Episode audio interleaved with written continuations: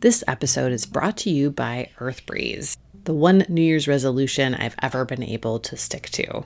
It's completely transformed my laundry experience. Gone are the big, heavy plastic jugs, the measuring out of detergent every time. All I do is grab an Earth Breeze wash sheet. All I do is grab an Earth Breeze Eco Sheet. It looks just like a dryer sheet, except it's slightly less dry. It's ultra concentrated detergent. I throw it in the wash, and that's it. Never think about it again. Laundry comes out great, clean, fresh smelling, no harmful chemicals or bleaches or dyes or anything in there. If you want to change up your laundry game this year, right now my listeners can get started with EarthBreeze and save 40%. Go to earthbreeze.com slash drilled. That's E-A-R-T-H-B-R-E-E-Z-E dot com slash drilled for 40% off your subscription.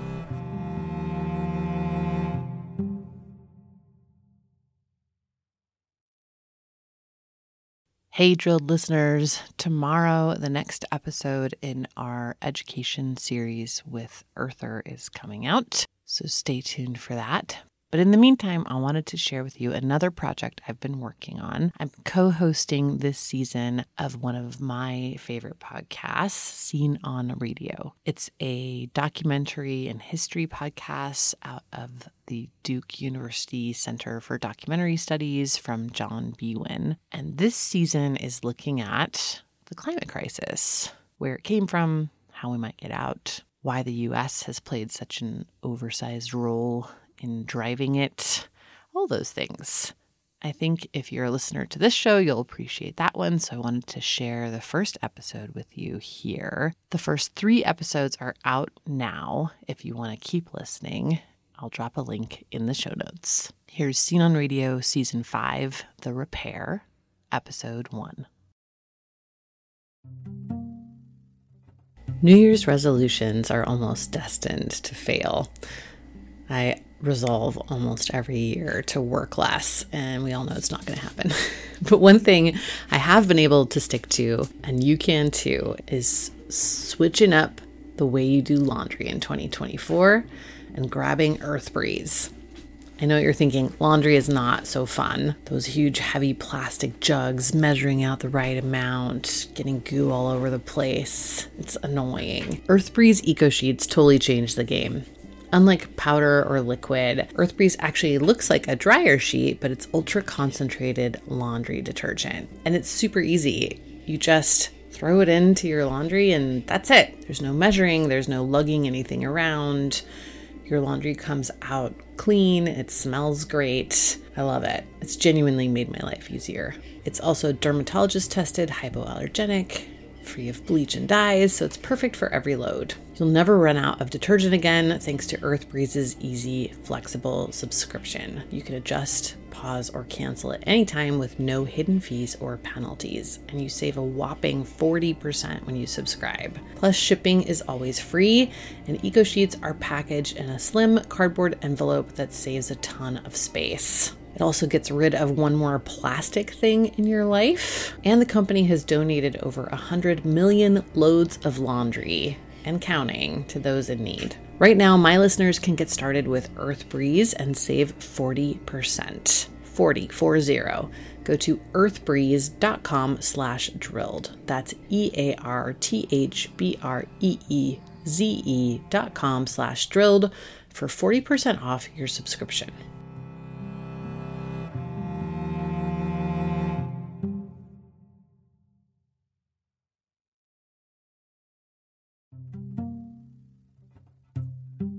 Hi, it's Amy here, and I'm excited to tell you about a new podcast from APM Studios and Western Sounds called Ripple. Such a good idea, this show.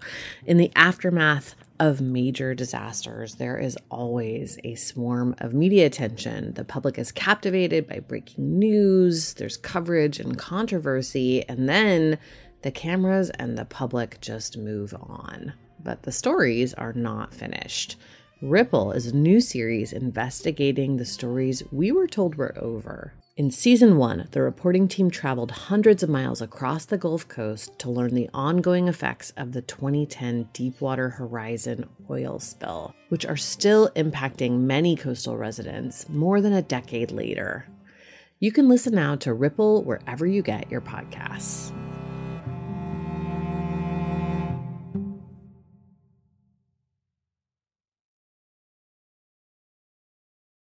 Season 5 is supported by you, our listeners, and by the International Women's Media Foundation.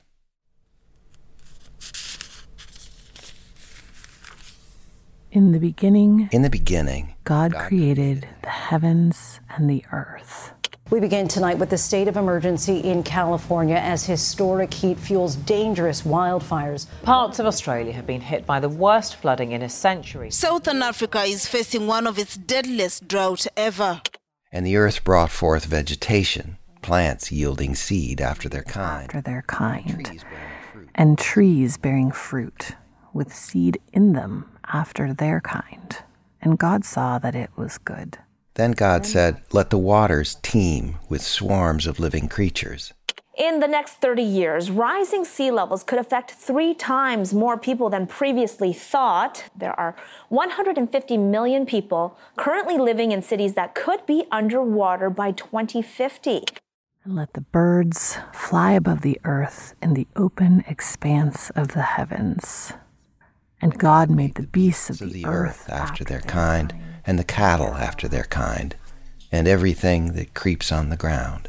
According to the United Nations backed report, up to 1 million species of plants and animals are at risk of extinction, many within decades. And the authors warn that the loss of all that biodiversity could pose a threat to human well being. And God created man in his own image. In the image of God, he created him. Male and female. Male female. and female. created them. He created them. God And God blessed them, and God said to them, Be fruitful and multiply, and fill the earth. and subdue it, and rule over the fish of the sea, and over the birds of the sky, and over every living thing that moves on the earth.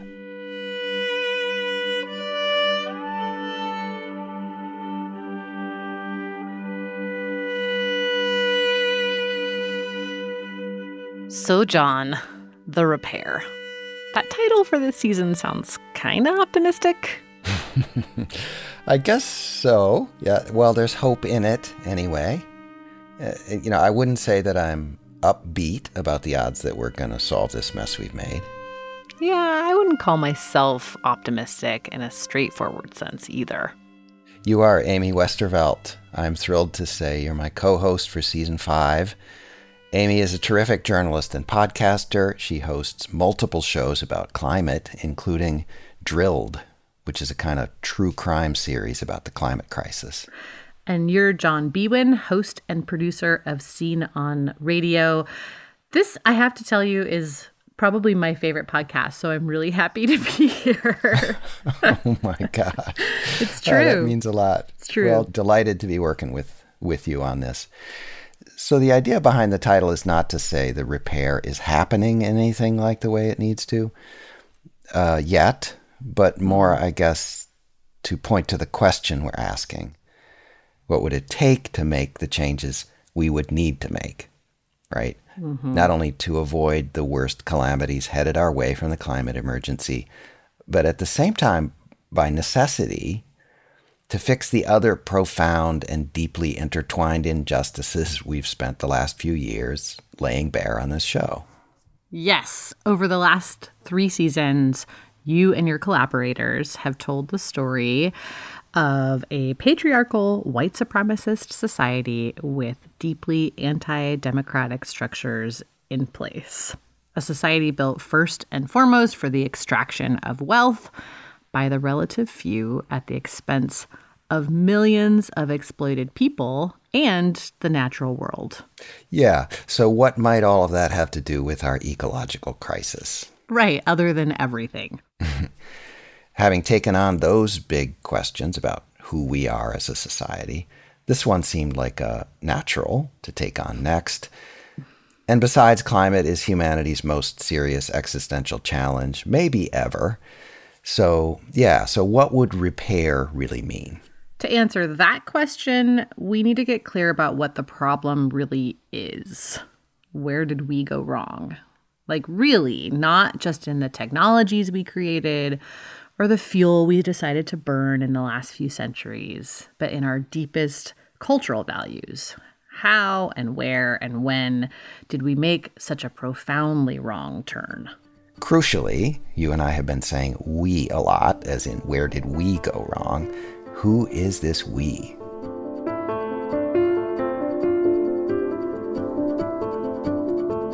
From the Center for Documentary Studies at Duke University, this is Scene on Radio Season 5 The Repair, a series on the climate crisis that will take us across the world to reckon with the cost of what we've wrought and to learn what we can from people in a variety of cultures about potential solutions.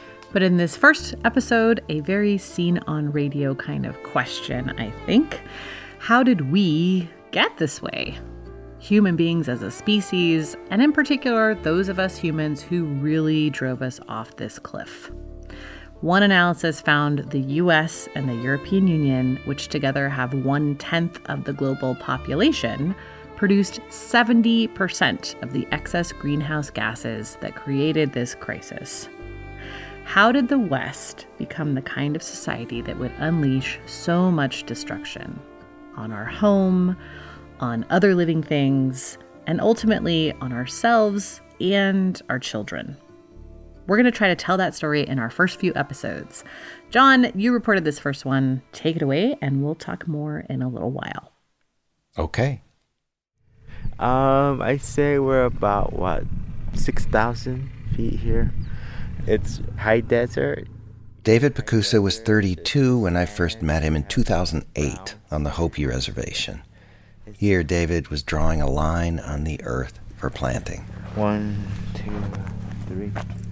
So I can see my that other marker I made with that can over there. So then I'll just just keep my eye, keep focus on that can, and I'll just mark it with my feet. I was visiting with a co producer, Camille Lacapa, to record for a public radio series about family farmers. David and his mother and father lived in the village of Bakavi on Third Mesa. They farm on small plots that lay on plateaus below the mesas. So then I look back to see if I made a straight line to my other marker. So that looks good to me. Hopi farmers raise corn and beans and gather wild plants like spinach and berries, pretty much as their ancestors have in this place for thousands of years. The Hopi people say their ancestors migrated from other places in the southwest and in Mexico starting between two and three thousand years ago and formed the Hopi Nation in what's now also called northern Arizona. The, the sand, we have uh, brown sand, uh, sage, uh, yucca, Mormon tea, and most of the brush is like l- really low to the ground. I had a friend say it looks like Mars. David's father, Davis, was in his 70s when we met. Davis used an old Massey Ferguson tractor to plant his crops. You can hear the father's machine in the background, planting corn a field away. David, the son, is more traditional than his father. On this day in early May, David's planting beans by hand.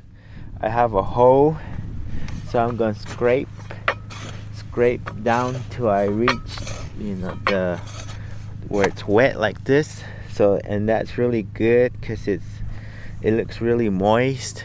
So you could see where the top part is all dry and then underneath it's still wet.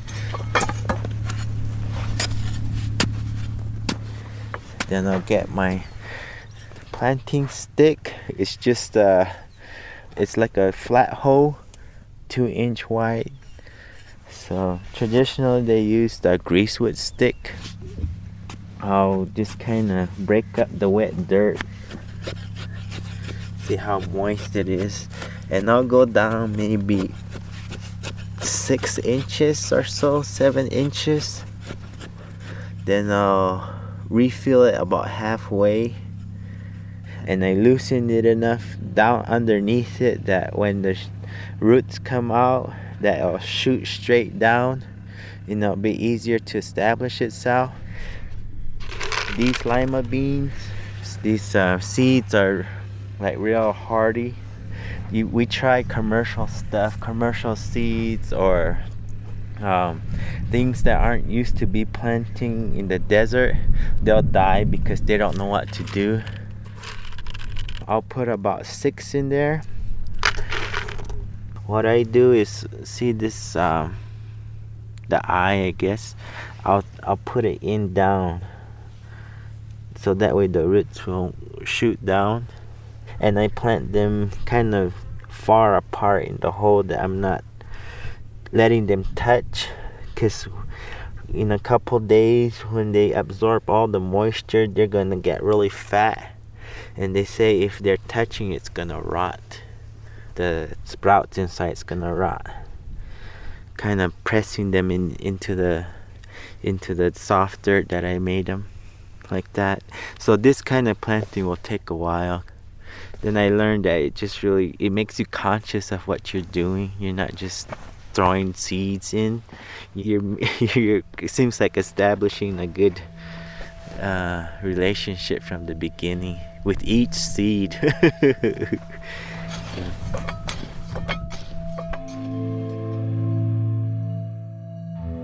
The Hopi practiced dry farming, using those hardy, desert friendly seeds their ancestors passed down over centuries. They rely on whatever moisture the desert offers up in a given year snow running off the mesas in the spring, the hit or miss monsoons that roll across the desert in summertime. Most Hopi farmers, including the Pakusas, do not irrigate. They don't use synthetic fertilizers, not even manure.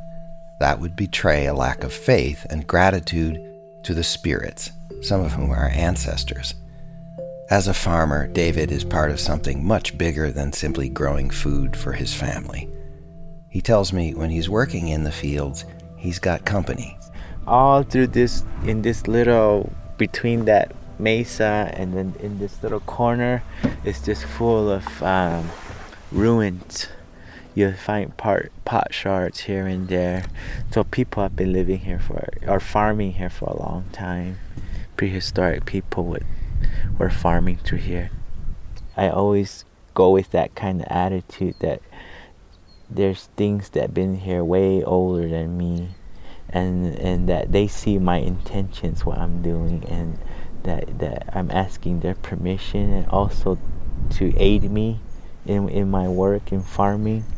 You know I can feel it. There's all these energies around and there's that there's all kind of things that help you know.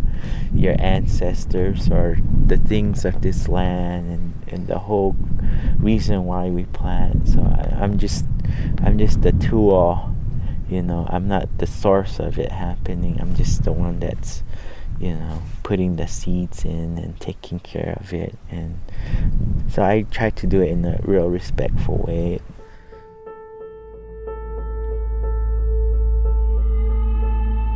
David and the way he talks about farming may seem strikingly out of step through the lens of our 21st century technologized, extractive society. But in the sweep of human history, the Hopis are not the odd ones. Anthropologists say that for most of the last two or three hundred thousand years, that is, for most of human history, David's humble approach to creation was the norm. His sense that he has to serve nature, not the other way around, that was pretty much universal. Haven't most of us tried to imagine people in deep history trying to make sense of the world before science came along to explain the mechanics of it all? The sun, the moon, the rain, the days and the seasons, what makes things grow, while the elements and other creatures felt like threats much of the time. Would it have occurred to those people out there surviving in small foraging bands that they were somehow categorically separate from the rest of the world, let alone in charge of it? That it all had been created for their use? How and when did humans begin to think that way? בראשית ברא אלוהים את השמיים ואת הארץ. והארץ הייתה תוהו ובוהו, וחושך על פני תהום. We're back to where we opened this episode with the book of Genesis. Scholars now think people pieced the book together from the work of several Hebrew writers, roughly five or six hundred years BCE, before the Common Era. My name is Bina Nir. My research is. Bina Nir is a professor at the Academic College of Emek Yezreel in Israel. She's a former scientist who studies Western culture and its roots in religion. Nir is more comfortable in Hebrew, so she did most of the interview in that language. She says the Hebrew thinkers who wrote the Genesis creation story made a fundamental break with every known culture of the time. Because in the pre biblical world, in Greece too, but mainly in the pagan world, people lived in harmony with nature. And the gods were part of nature and everything was in nature. In other ancient religions, gods often possessed powers that humans didn't, but with limits. In many ways, nature ruled them too. That describes indigenous and pagan spiritual beliefs all over the world in Asia, Africa, Europe, Australia, the Americas. Also, the powerful empires, Greece and Rome. There, many gods had foibles, imperfections, and struggles. Then along comes the all powerful God of Genesis. In the beginning, God created the heavens and the earth, and the earth was formless and void. Bina calls this understanding of God revolutionary. I think that we need to talk about this revolution on a few levels. One level is the perception of an abstract God. Second is God's separation from nature. The God of Genesis seems to exist before the natural world and decides to create it. He's not part of it. Another revolutionary concept, Bina says, is what seems to be a clear hierarchy, at least in Genesis. I think it is important to emphasize that according to the biblical perspective, the world was created for man that is the main idea. And rule over the fish of the sea, and over the birds of the sky, and over every living thing that moves on the earth. Let's just pause to notice the use of the male terms, at least in English, for God, he, and for humanity, man. The language is less clearly gendered in ancient Hebrew, and most Jewish theologians say God transcends gender but elsewhere, Hebrew scripture refers to God as Father and as the bridegroom, God's people being his bride. The New Testament, of course, describes God the Father, and the Christian God takes human form as a man, Jesus. Christian artists have rendered God as male almost without exception. Think of the iconic Sistine Chapel deity with the flowing beard. Whatever theologians may say about God's gender, the Abrahamic religions, Judaism, Christianity, and Islam, took root in overwhelmingly patriarchal cultures. Bina Nir argues the God of the Bible has a masculine will that lines up with a notion like dominion.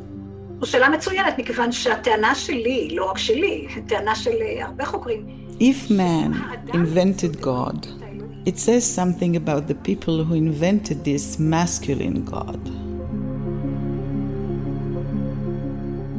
What exactly it meant for humanity in ethical terms that God had given humans dominion over the rest of creation, that was open to debate, as we'll see. But Bina Nir highlights one other profound conceptual shift the writers of Genesis introduced. In the story of Adam and Eve and that forbidden fruit, and then in the Cain and Abel story, where Cain kills his brother and faces none other than the Almighty. And the Lord said to Cain, Where is Abel, your brother? We see humans doing things God clearly does not want them to do. People can do what they want. The idea of free will was a revolution in the ancient world, where there was only inevitability and destiny destiny. Most ancient cultures held deterministic beliefs. individual humans were at the mercy of the gods, essentially passengers riding their destinies to a foregone conclusion. In Greek mythology, those three goddesses, the Moirai, decided each person's fate. Likewise, in the Nordic religion of Odin and Thor and Freya, dramatized here in the TV series Vikings, set in the 10th century. I have no desire to be queen. I know. But you know perfectly well you cannot decide your own fate. For it is already written. Add up the innovations that Bina Nir finds in Genesis a God that stands beyond the natural world and creates it out of nothing, then creates humans in God's image. Humanity gets dominion over all living things and freedom to shape our own destiny. In a secular interpretation, I treat this text as a projection of human desires. It's liberating, isn't it? It reminds me of the Enlightenment in terms of a, you know, a major shift in human thinking that, that has a kind of opening quality.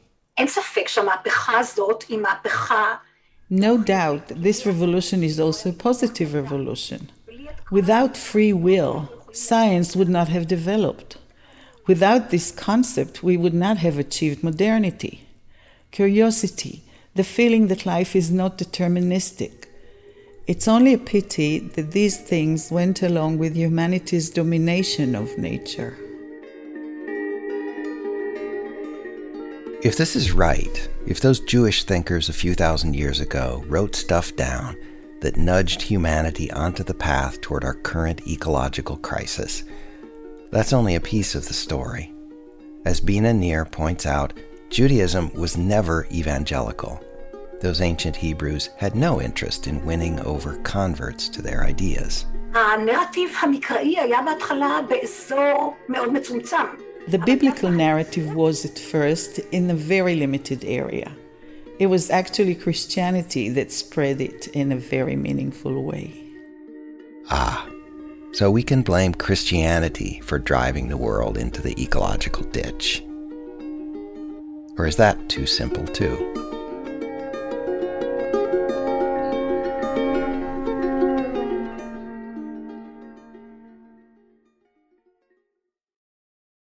That shift in Genesis, the introduction of a God who gives humanity dominion over the rest of nature, did not by itself bring about a drastic change in the ways people behaved.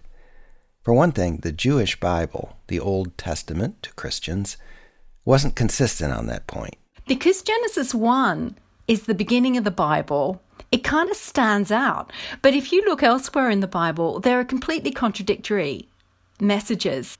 Kate Rigby is an Australian scholar who directs the Research Centre for the Environmental Humanities at Bath Spa University in England.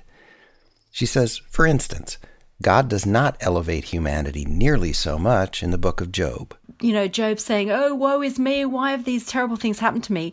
And he gets this harangue, this voice, the voice from the from the, the wind, the storm. Yahweh speaks and sort of basically says, Look, I make it to rain on the desert where no man dwells. Who has split open a channel for the flood and a way for the thunderbolt to bring rain on a land without people, on a desert without a person in it, to make the seeds of grass to sprout? And by the way, do you know about the lives of the of the ravens and all the other creatures? Names a whole lot of wild creatures. It says you don't understand their lives. I care about them. The God of Job seems to be saying, It ain't all about you, buddy. And Rigby says, whatever Genesis said about dominion, the most important early Christian thinkers did not take it to mean, let's just go out and use nature wantonly for our benefit. Take Basil of Caesarea, sometimes called St. Basil the Great. He was Greek, an important theologian and bishop in Asia Minor, today's Turkey, in the fourth century. And um, I have to confess, I've grown very, very fond of Basil. Kate has been studying theologians through Christian history who interpreted the creation story in Genesis. Such a reflection is called a hexameron, referring to the six days of creation. Basil was perhaps the most influential of these earlier hexameral writers. Basil delivered his hexameron as a series of sermons during the year 370 in the Basilica of Caesarea. And the overall gist of these homilies is to exhort the congregation to lift their gaze beyond the world of human making and to marvel in the natural world that they did not make, but that God called into being. And they, they basically, they just are the most breathless celebration of nature. He keeps on saying, he says things like, There are so many things I could talk about. What, what am I going to choose? What am I going to leave out? You know, and he says, Oh, my discourse has run away with me. Night has fallen. you know, and you're still sitting here. Oh, and I've forgotten to talk about the birds. And he just, he's so you know, this guy is an eco freak and he's just really trying to encourage his congregation to share his enthusiasm for nature.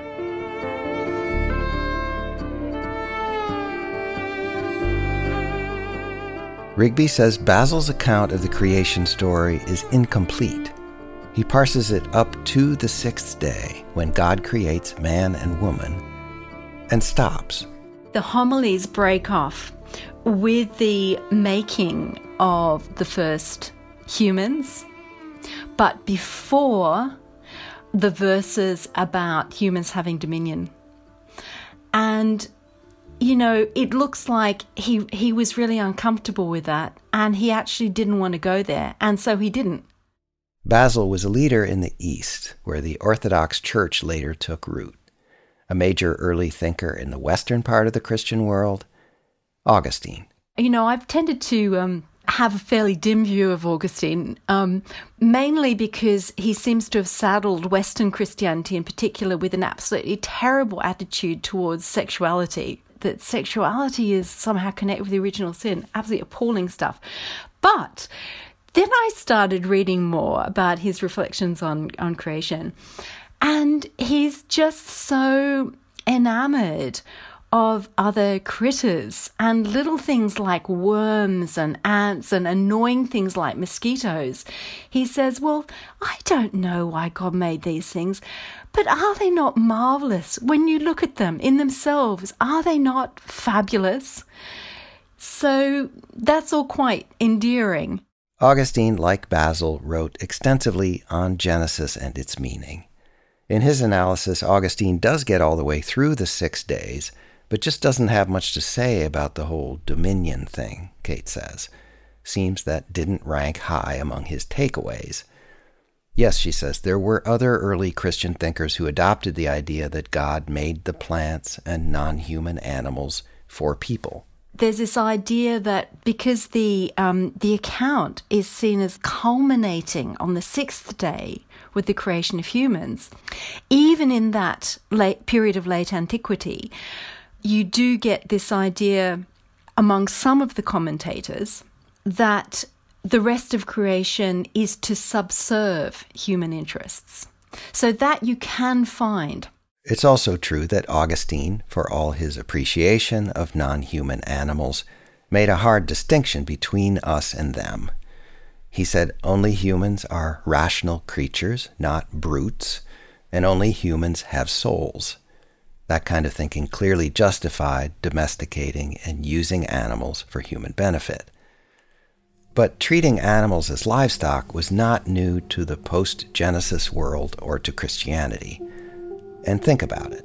For a solid millennium after Basil and Augustine's time, all through the Middle Ages, the technologies that Christian societies used didn't change much, as in the rest of the world. David Pacusa, the Hopi farmer, his kind of planting would have looked ordinary the world over. People did most everything by hand or with simple machines or with the help of an ox or a horse. Humanity's impact on the rest of the natural world stayed pretty gentle, certainly compared to what would come later. True, people had not yet invented powerful tools of extraction and pollution, but maybe in a culture concerned mostly with piety, they weren't in a hurry to. The West had not yet constructed a culture of reckless exploitation. To finish building that violent machine, Europeans would need to bolt on a few more parts.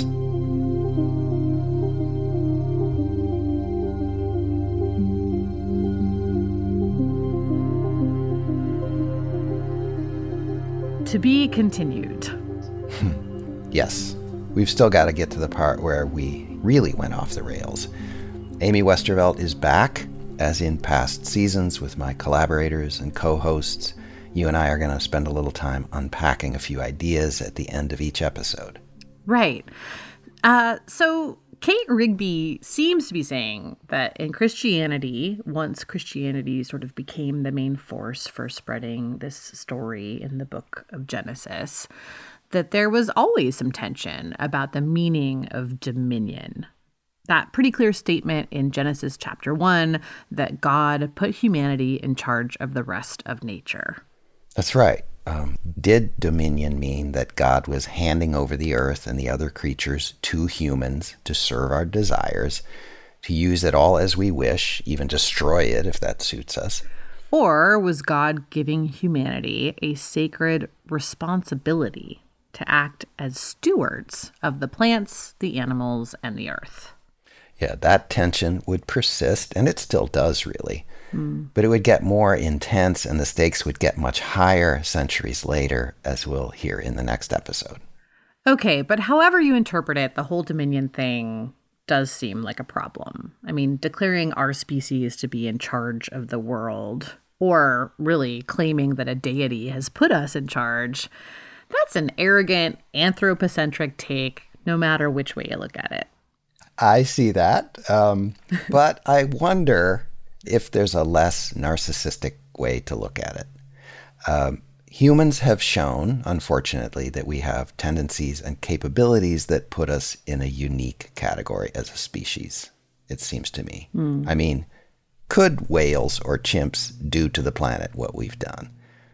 That's not necessarily about saying we're the best or the most important species.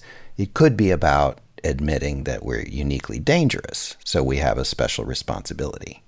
Hmm. Because of our big brains, opposable thumbs, our ability to invent toxic chemicals and powerful contraptions. Yeah, that makes right. sense. And then add to that our consciousness, which includes a sense of our own importance and ambition and ego, a wish to dominate. Mhm. And you do get this sort of distinctive ability to transform the environment and to completely wreck things for other creatures and for ourselves. And I'll go ahead and say it. I am not a religious person, not a Christian or Jewish believer. For me personally, this is not about taking scripture as some kind of real world guide or needing to find an interpretation of Genesis that I can defend. Though, of course, for a lot of people, it could be about that.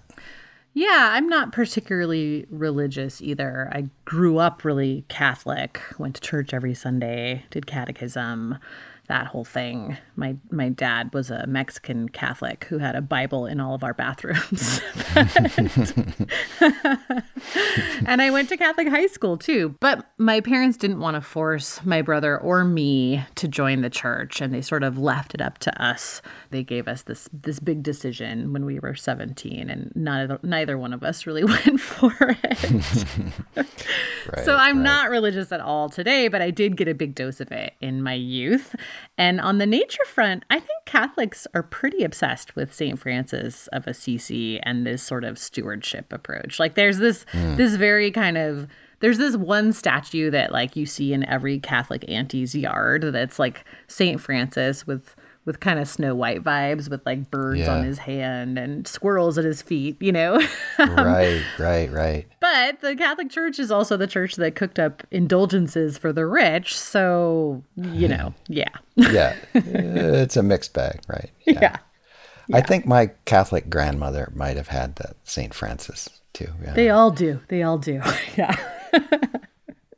But what we're trying to do is to understand what happened historically and how we got here, including the question of how much to blame any one factor, such as the impulse to claim dominion over nature, on the Abrahamic religions. It seems you could argue for an interpretation of dominion, that biblical idea that just recognizes the peculiar power humans have to do damage. Right. And then an interpretation that's really about responsibility and stewardship because of that power, right? Mm, and that right. seems to be the way that some really important Christian thinkers, like Basil at least, saw things for a time. Mm-hmm. But Dominion still feels like a ticking time bomb, or I don't know, pick your other terrible metaphor.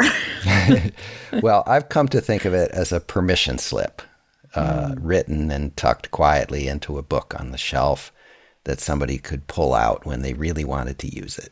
oh, I love that. It's like, look, God said it was okay, this horribly destructive thing I'm about to do. It's fine. It's fine. Yeah.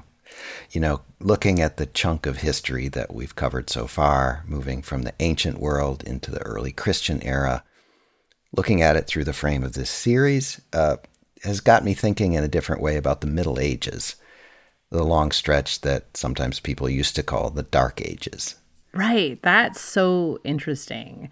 It was later during the Renaissance, maybe starting in the 14th century, that Europeans started really dissing the medieval period, especially that early part from 5th century to the year 1000 or so. They were drawing a contrast to their own time and to ancient Greece and Rome, the so called classical era. Renaissance thinkers celebrated the Greeks and Romans for what they saw as their greater cultural achievements and rationality compared to what followed in the Middle Ages. And of course, there's something to that. Hmm. Personally, I am for reason and science and freedom of thought. I'd rather live in a society not ruled by religious dogma, which pretty much describes medieval Europe. But life and history are complicated, and change pretty much always means trade offs, doesn't it? Yeah. We can look at medieval Europe as a place and time where people were sort of hunkered down, living steady lives, pursuing piety, and conforming to the edicts of the church. In other words, not pushing the boundaries, not inventing lots of new stuff, not revolutionizing much of anything, or exploring and conquering new worlds. Certainly not compared with what would come later. They weren't pushing the changes that would lead us to where we are today, well on our way to recklessly and arrogantly destroying the only home we have. We'll be telling more of that story in the next couple of episodes. But before we leave this one, there's another important piece of the puzzle that I think we should talk more about patriarchy. Mm. yeah. Um, we've touched on it only a little so far. You did a whole season about it in your men series in season three. You found that patriarchy was widespread in the world long before anyone started writing Genesis. Yes, uh, it apparently emerged about 10 or 12,000 years ago, along with the development of more complex agriculture based societies. Patriarchy is a system of domination and control. So, if that's the underlying problem we're talking about here, human beings deciding that they have the right to contain and dominate and use other beings for their benefit. Well, I mean, men were doing all of the above to women in most so-called civilizations in the time frame we're talking about here. Absolutely. There were exceptions, including among some indigenous cultures in this hemisphere. By the way, in the Hopi tradition, the natural world, uh, humanity included, of course, was created by Mother Earth, not the abstract male or malish god of the Bible. And like the Cherokee people we heard about in season four, traditional Hopi governance is clan based and matrilineal. David Pacusa, the Hopi farmer we heard in this episode, he's talked to me about Hopi reverence for women and for the feminine. All of that shows in his really nurturing approach to farming. Hmm. But to bring it back to that, we, the Western culture that would eventually claim a very violent dominion over the earth and its resources, as we came to call them, that was and is a male dominated culture. Yeah. A culture that long ago decided to draw lines and build hierarchies. The line between men and women, with rigid definitions of what that binary looked like mm-hmm. who and what men and women were, what their roles were, and who would control whom. Yeah, maybe male dominance over women was the original sin, which would kind of set the pattern. I'm a man and I have God given dominion over my woman. It's not a huge stretch to say, come to think of it, seems I have God given dominion over the fish of the sea and the birds of the air and every living thing on earth. and along the way, dominion over other human beings who don't practice my religion or look like me. Yeah. But we'll have a lot more to say about that, won't we? yes, in episode two. Amy, you mentioned the term natural resources. Let's take a minute and talk about language. I know, right? I feel like that term really points to this deep cultural inheritance in the English language and in Western thinking. And the fact that it's hard to talk about this stuff without perpetuating really skewed ways of thinking. When, you know, you're talking about resources, you're assuming an exploitative relationship. The trees and the minerals and the animals exist for our use. Mm-hmm. I keep finding myself getting ready to say phrases like humans and our relationship to nature. when in fact, humans are nature, right? Right. I mean, we're Yeah. part of it. And the very notion that we're separate, now just so deeply embedded in, a, in the way we talk, uh, the very notion that we're separate is key to how we went wrong as a culture. So I try to catch myself and say, you know, our relationship with the rest of nature or with other living creatures, phrases like that. Right. But even the word nature and the meaning it's taken on in Western culture is kind of a problem. We're going to get to that a couple of episodes from now. Amy Westervelt. Next time, more of the story of how we got this way, moving into the somewhat more recent past, from the Crusades to capitalism. Come on along. Our story editor this season is Cheryl Devall. Music by Lili Haydn, Kim Carroll, Chris Westlake, Alex Weston, and Cora Mirren. Music consulting by Joe Augustine of Narrative Music. Translation and voiceover by Rachel Ariel, and voiceover by Scott Huler.